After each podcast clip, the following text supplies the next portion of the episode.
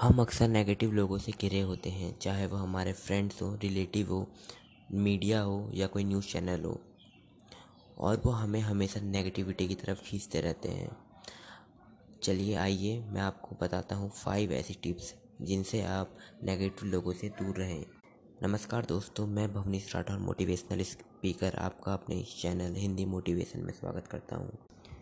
पहला स्टेप है mind your company जो हमारी थिंकिंग होती है, वो ऐसे पाँच लोगों का एवरेज होती है, जिनके साथ हम अपना सबसे ज़्यादा समय बिताते हैं।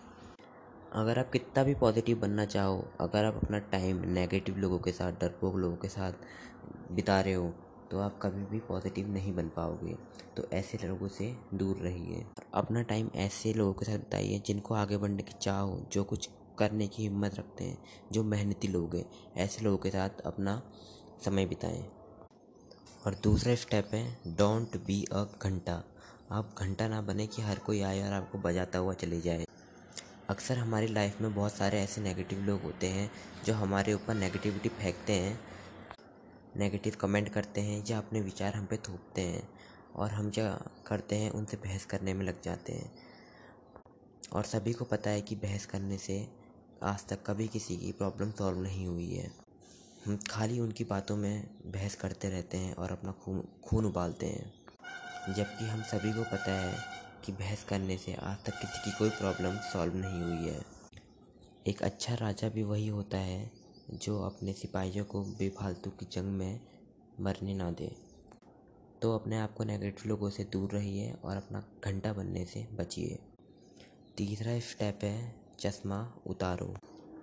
एक बार की बात है, जब मैं अपनी कार से कहीं जा रहा था, तभी पीछे से एक बहुत हाई स्पीड कार आई और हॉर्न बजाने लगी। मैंने कहा, अरे, कैसे बेवकूफ़ लोग हुए और जब उस कार ने मुझे ओवरटेक किया, मैंने देखा जो उसके साथ पैसेंजर बैठा था, उसके हाथ में चोट लगी हुई थी और वो हॉस्पिटल जा रहे थे। तब मुझे मेरी गलती का एहसास हुआ और मेरी नेगेटिविटी का चश्मा उतर गया। दरअसल ऐसा होता है कि नेगेटिविटी कभी कभी हमारे अंदर ही होती है। और हम उसे देख नहीं पाते। उसकी जगह हम दूसरे लोगों को ब्लेम करते हैं और ख़ुद को कभी सुधारते नहीं हैं और ना ही सुधार पाते हैं। आप लोगों को भी अपना नज़रिया बदलने बदलने की कोशिश करनी चाहिए। क्या पता सामने वाला इंसान किस प्रॉब्लम में हो, कैसा हो, उसके अंदर की फीलिंग्स क्या है? हम बिना कुछ जाने हुए उसे कुछ भी बोलते रहते हैं। अगर वो मोटा है अभी कितना खाता है तो ऐसा है, वैसा है, क्या करते रहता है?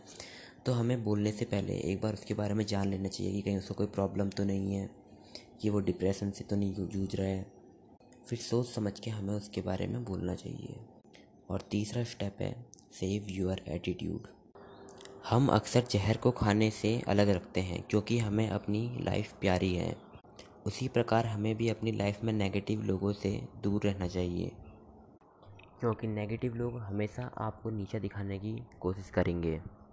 आप ऑब्ज़र्व करना शुरू करो कि आप किसी नेगेटिव चीज़ों से तो नहीं गिरे हो, चाहे वो कोई मैगज़ीन हो, कोई टीवी सीरियल हो वेब सीरीज़ हो, या कोई वेबसाइट हो, या कोई सैड सॉन्ग या और भी कुछ हो, या मूवीज़ हो तो अपने आप को इन सब चीज़ों से अलग रखो। अगर आपको कुछ सुनना ही है तो मोटिवेशनल स्पीच सुन लो, कोई वीडियो देख लो, अच्छी एजुकेशनल वीडियो देखो। बस नेगेटिव चीज़ों से दूर रहो। क्योंकि आपका एटीट्यूड ही आपका सब कुछ है। और पांचवा स्टेप है गेट स्ट्रोंगर डेली आपने देखा होगा कैसे एक जहाज़ बीच समुद्र में टिक खड़ा रहता है और अपने अंदर पानी को आने नहीं देता, क्योंकि वह बहुत मज़बूत है।